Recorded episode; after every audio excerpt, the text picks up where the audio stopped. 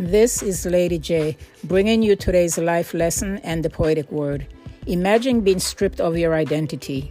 You're now in a strange land. It is called Babylon. In Babylon, you're feeling cut off from God, and your captors are asking you to worship their false gods.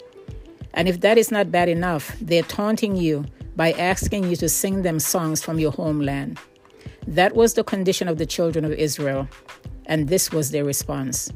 Besides the rivers of Babylon, we sat and wept as we thought of Jerusalem. We put away our harps, hanging them on the branches of our poplar trees, for our captors demanded a song from us. Our tormentors insisted on a joyful hymn.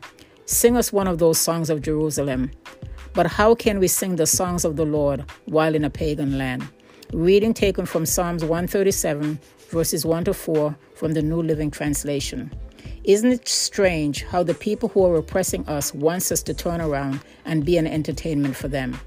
At times like these, it is very easy to become bitter and even try to forget about your Creator. But in that place of despair, the children of Israel began to call to remembrance who they really were and their covenant with God. And they said this, "If I forget you, O Jerusalem, let my right hand forget how to play the harp.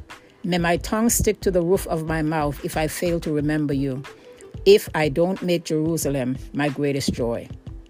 You see, even when we're experiencing oppression and opposition, we still have to remember the good things that God has done and that we belong to Him. The children of Israel still had a covenant with Jehovah, even though it was their own idolatry and disobedience that led them into captivity. No matter where or what circumstances we find ourselves in, let us remember that God is forever our strength, protection, and deliverer. So let us continue to sing our songs, press on, and remain true to who we really are in Christ. Here is today's poetic insight for your encouragement. Always remember who you are, whether near or whether far. Always remember that God is your deliverer when you face any kind of oppressors. Remember all of God's promises and never forget that you are His. So lift up your voice and keep praising your God and receive the comfort that comes only from His staff and rod. Shalom.